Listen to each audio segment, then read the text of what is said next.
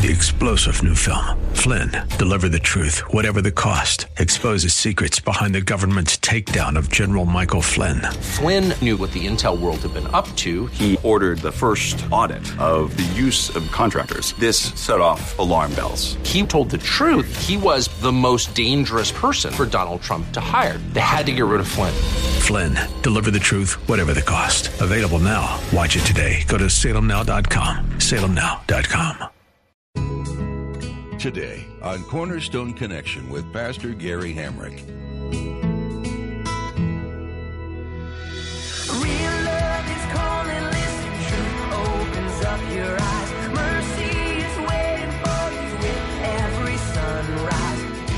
Siege was part of God's rod of discipline to get the people of Israel to realize their sin and their idolatry. They had been living in rebellion against God, in opposition against God, and so God is putting the squeeze on them. And instead of the king humbling himself and saying, My ears have heard the most deplorable words, we need to humble ourselves and repent, what does he say?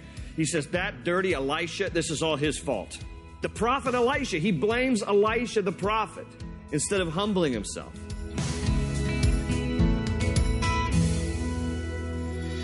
This is Cornerstone Connection, the radio ministry of Pastor Gary Hamrick of Cornerstone Chapel in Leesburg, Virginia.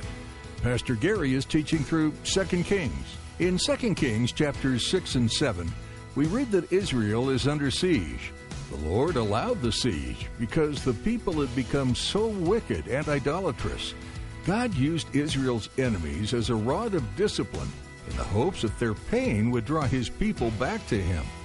Pastor Gary teaches us that instead of repenting in dust and ashes as they should have, Israel's king actually blamed the prophet Elisha for all of the country's woes. In this, we see that when we fall deeper and deeper into sin, it becomes harder and harder for us to take responsibility for our actions.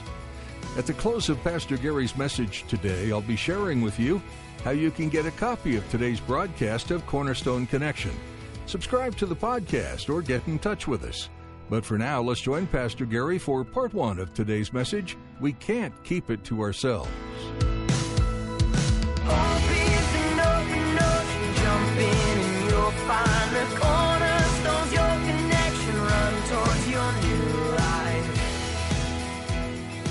Well, nuclear warfare is obviously a very horrific thing, and because of the great devastation and destruction that nuclear weapons can cause, it's the reason why many people get nervous when you think about a few madmen who have nuclear capabilities in countries like Iran and North Korea, and how it is possible that through the use of a nuclear weapon, you can annihilate an entire city, sometimes even small countries, in the blink of an eye ancient warfare was very different. It was, it was not, you know, today we use the term shock and awe in, in terms of modern warfare, not in ancient warfare. It was not shock and awe, it was slow and calculated. And one of the most used forms of warfare in ancient times was something called siege warfare. Siege warfare, where an army would attack a city by simply building a siege ramp around the city and hemming it in, and then it was kind of a game of cat and mouse. It was a standoff at that point. And a siege warfare would become very barbaric because it became a game of wait and see. Now, you know, in ancient times, sometimes they would, you know, fire the uh, occasional arrow across a city wall. And then later with the Greeks and uh, even more so with the Romans, they developed the catapult and they would project projectiles over a city wall. But basically, in those days, cities were fortified with somewhat of an impenetrable city wall. And they didn't have the technology in the day to demolish the city wall, and they, they, they didn't really have the ability to scale it very well or to tunnel under it, so there would just be a standoff. An army would encircle a, a city that was walled in, and it would be, become this game, not even so much of weaponry and skill as much as it was a, a, a game of endurance. Because in these ancient times, when these cities, uh, because they knew that, that siege warfare was a common practice, these cities would prepare for that possibility. Many cities would then stockpile food and water supplies for months, if not years, in anticipation of the possibility that some army might come and hem them in, and here they are within their city wall, and so they have to have the capability of surviving. That's kind of what these, you know, siege warfares became, and sometimes it would last for years. Remember in your in your reading of Homer that it took 20 years to uh, to to subdue Troy. 20 years of siege warfare. And so the army outside the city was hoping that the people within the city would eventually run out of food and water, or disease and plague would overtake them, and that they'd surrender. People within the city hoped that the army outside would also end up without a food and water supply, that they would deplete themselves of their food and water supply, and or the country that they came from would call them back and that they would just kind of withdraw. That was the hope. But what ended up happening here in a situation where, where we are here in 2 Kings chapter 7 is that this battle of endurance, this battle of survival, this battle of the will ended up becoming so long that the people within the city wall uh, ended up doing unthinkable things. So here's the scene. In chapter 7, what we have here is Ben Hadad, the king of Aram. Now, Aram is the ancient name for Syria, so I'll probably use that term interchangeably Syrians or Arameans. The king of Aram, Ben Hadad, has besieged the capital city of the northern kingdom of Israel. Now, Israel again is divided at this time. The capital city for the southern kingdom of Judah is Jerusalem. But the capital city for the northern kingdom of Israel is Samaria. And the Bible says that Ben Hadad has taken the forces of, of Syria and encircled the, the capital city of Samaria and engaged them in siege warfare. And the people of Israel within the city of Samaria, the siege has gone on so long and it's taken such a toll. And I hate to say it, and I'm going to ruin your Mother's Day, but they ended up within the city of Samaria resorting to cannibalism. They ended up resorting to cannibalism. In fact, it tells us in the previous chapter, something we didn't read that I'll just show you in a minute, that two moms actually make a deal with each other about eating their sons. Two moms make this pact. Why don't we eat? One mom said, Why don't we eat my son tonight, and tomorrow we'll eat your son? That's, it's in the Bible. I know that sounds terrible, but it's in the Bible. And they make this deal together. And the Bible says that they eat the one son the one night, and then on the second day, the second mom says, uh, I, can't, I can't find my son. She hid him. She hid him. That's a good mom. She hid the son, and the first mom then goes to the king's court and sues mom number two on grounds of breach of contract. Can you believe this? Go to chapter 6. I'm going to show you. It's really in the Bible. There's some groaning in the crowd. Wow.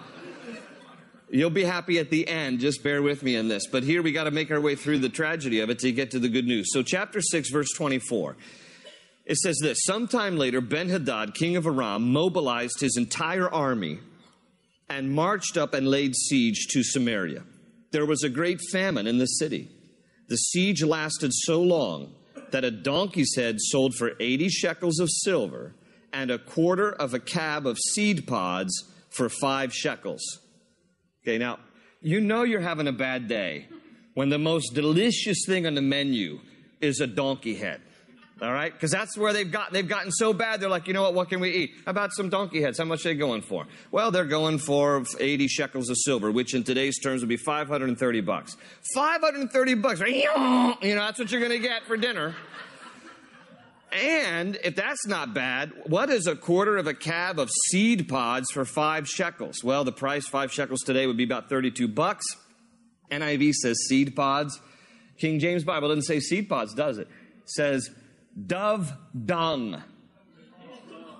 That's what they're eating. Tastes probably like chocolate, but anyhow.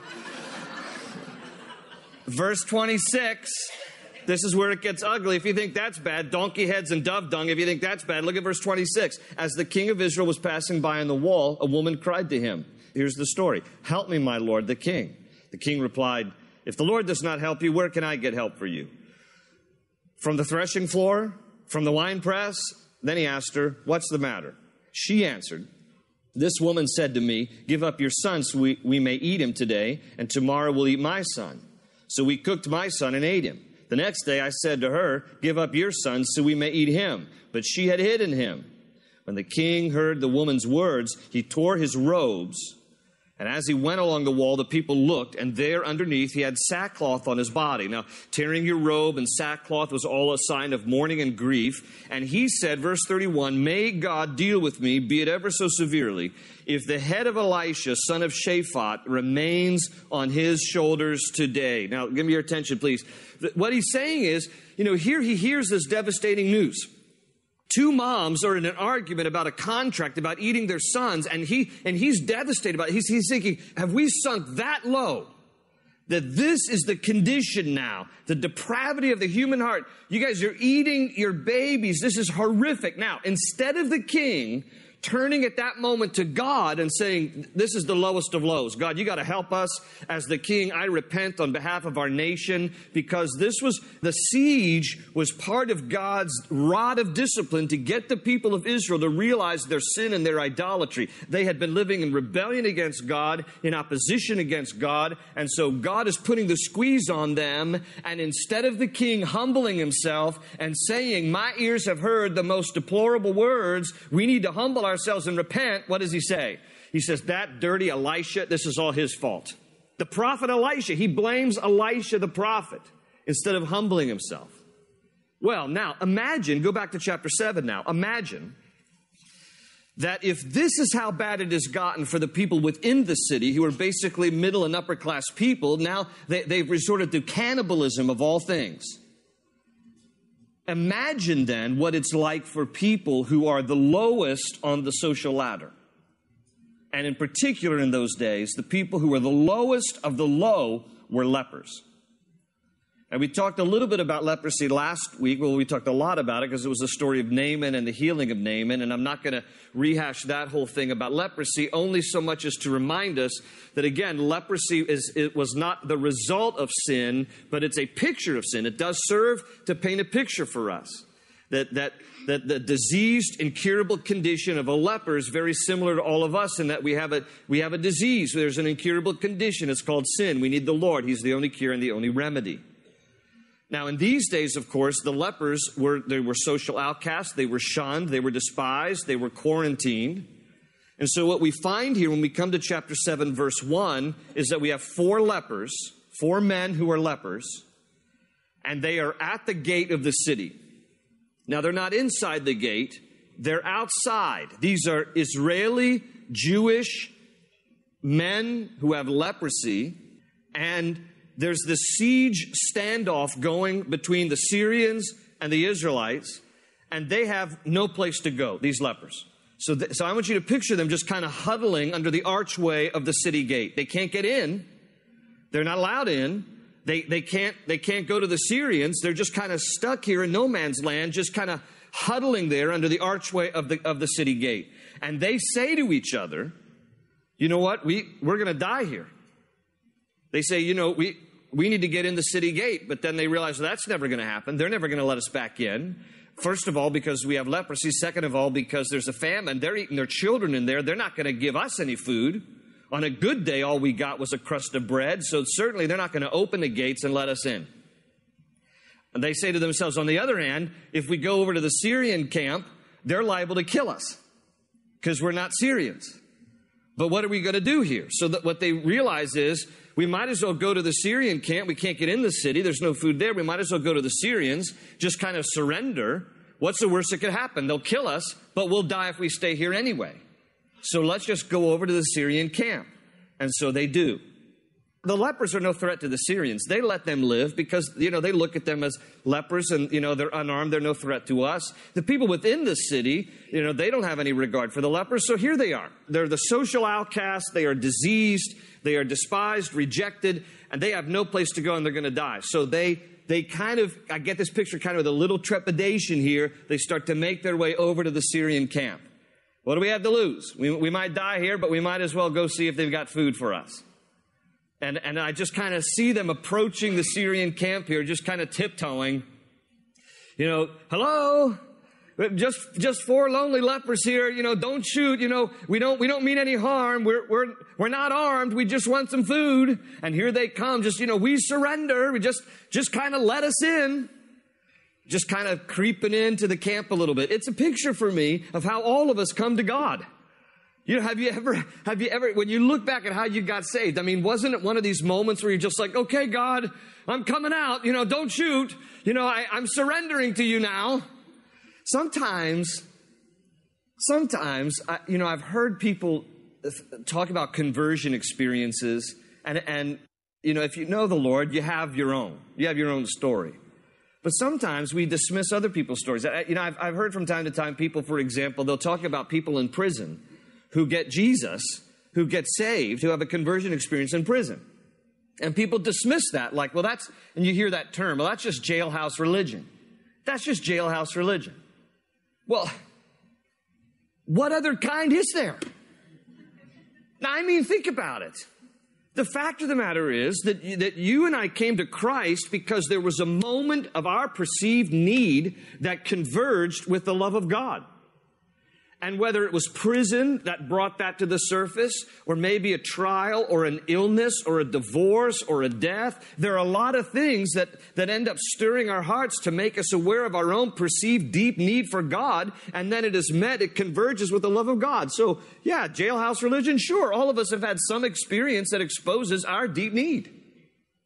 These lepers know their deep need here they come fully surrendered into the Syrian camp. It's a picture for me of just like the, how we come fully surrendered eventually to God when we understand our deep need. Now, they get here, they get here to the edge of the camp, and they kind of make their way up kind of the dirt siege ramp that's been built around the city of Samaria, and they crest over it, and they look, and then they just see a sea of tents of the Syrian army. Just a sea of tents. But they, they look around and they say to themselves, this is kind of odd. There, there are no guards posted here at the siege ramp. This is kind of interesting. And they kind of creep in a little further. And what they notice is it's like a ghost town. The horses and donkeys are tethered. They're all there like they should be. There's pots of food that are cooking under open fires. The tents are, are gently flapping in the breeze. There's Michael Bublé being played on the sound system and they're walking in here and it's a ghost to insert your favorite singer, whoever you want it to be. And so, and as they come into the camp, they're like, this place is deserted. It's empty. This is crazy. Now, what has happened is God has performed a miracle. The miracle that he performed was to make the Syrians think and hear the sound of an army. Look at verse 6 again in our story. Look at verse 6 it says, For the Lord had caused the Arameans, the Syrians, to hear the sound of chariots and horses and a great army, so that they said to one another, Look, the king of Israel has hired the Hittite and Egyptian kings to attack us. So they got up and fled in the dusk. Notice this, the timing of the day, it's dusk. And abandoned their tents and their horses and donkeys. They left the camp as it was and ran for their lives. Okay, this is the miracle God performs on behalf of the Israelites. He causes the Syrians to hear the sound of a great army. Now, it's interesting because if you couple that with something in chapter 6, it, it very likely could be the sound of an army of angels. There's a story in chapter 6 where Elisha sees an army of chariots of fire and horses, and so it appears to be an army of angels. Perhaps then God causes this army of angels to be heard by the Syrians, such that the Syrians then panic, they all go AWOL. They scatter. They leave their tents, they leave their possessions, their weapons, their valuables, their food, their water, everything. They just scatter completely. And these four unsuspecting lepers come walking in to this empty camp and they inherit it all. They get everything. They get the weapons, the food, the clothes, the possessions, the, the water. Everything becomes theirs. Now, let me ask you something. Is this not a picture of what God has done for us? Here you have these lepers who are the most despised, diseased, They are the forsaken of their culture, and they just come in to what God has graciously and gloriously provided for them. They didn't earn it, they didn't deserve it, they didn't contribute to it. They just received it. That's grace. Because that's a picture of all of us. We come diseased, deformed, sick with sin to God, and all He wants to do is lavish upon us His goodness and His grace and His wonderful provision. We didn't do anything to earn it, contribute to it, provide for it, but God, in His wonderful grace for us, just lavishes it upon us. That's the end of Psalm 23. Thou preparest a table before me in the presence of mine enemies. Thou anointest my head with oil, my cup runneth over. Surely goodness and mercy will follow me all the days of my life, and I will dwell in the house of the Lord forever. Psalm 23 ends with the idea of a banquet where God, even in front of our enemies, will spread out this lavish banquet for us to feast, where goodness and mercy will follow me all the days of my life. Listen, that is a military term in the Hebrew. It doesn't mean to follow, come alongside of. It is a military term that means to pursue to pursue. Surely God's goodness and mercy will pursue me all the days of my life because that's how much He loves us. Revelation 19 is also a picture. When Jesus Christ returns, Revelation 19 talks about the wedding of the Lamb has come and the bride has made herself ready. Fine linen, bright and clean, was given her to wear. We are that bride. He is the groom, the church waiting for that long coming reunion with Christ when he will spread out this wedding banquet feast for us and we will partake. We didn't do anything to earn it, deserve it, or contribute to it. But in his grace for us, he says, Come and dine, feast. It's all yours. So here come these four lepers into the tents of these Syrians. Everybody's gone, but everything's been left for them. They see one tent that says officer's mess.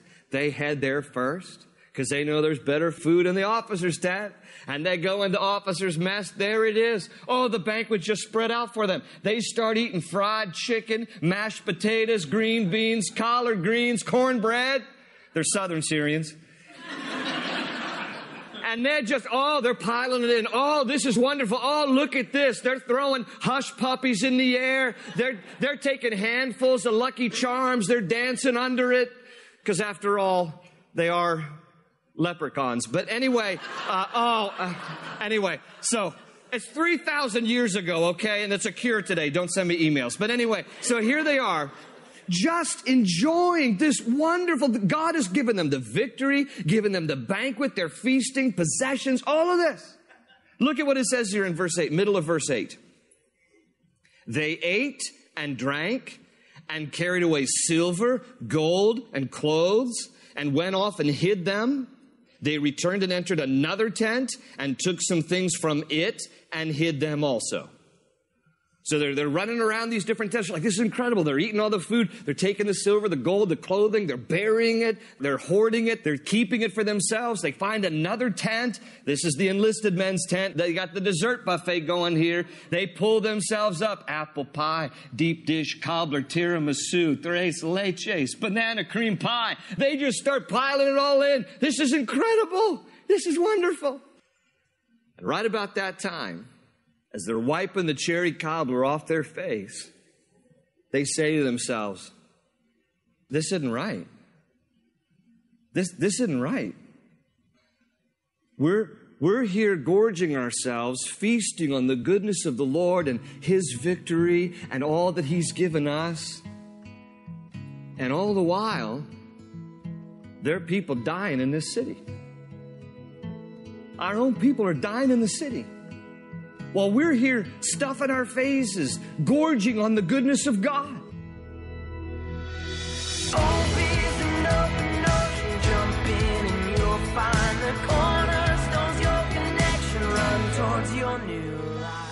What a fantastic time we've had studying Second Kings together today. Don't forget to join us next time as we continue to dig into the story of God working through history and nations to shape, discipline, and preserve His people, Israel. We at Cornerstone Connection would love the opportunity to serve you further as God writes your own story in His redemptive plan. We have companion resources for you on our website, cornerstoneconnection.cc.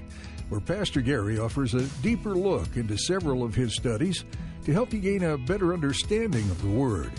You can also subscribe to our podcast or take us anywhere with the mobile app. Cornerstone Chapel is located in Leesburg, Virginia, and we'd love for you to join us for weekend services or our Wednesday night Bible study and fellowship time. Our Sunday services begin at 8:30, 10, and 11:45 a.m., and Wednesday nights begin at 7 p.m. Find out more at cornerstoneconnection.cc. If you have any questions for us, feel free to call 703 771 1500. We continue to pray for you that you would understand the greatness of God's love for you. We have loved our time together today and invite you to join us again for the next edition of Cornerstone Connection. They say you're a wandering soul, that you've got no place to go, but still you know, you're not alone.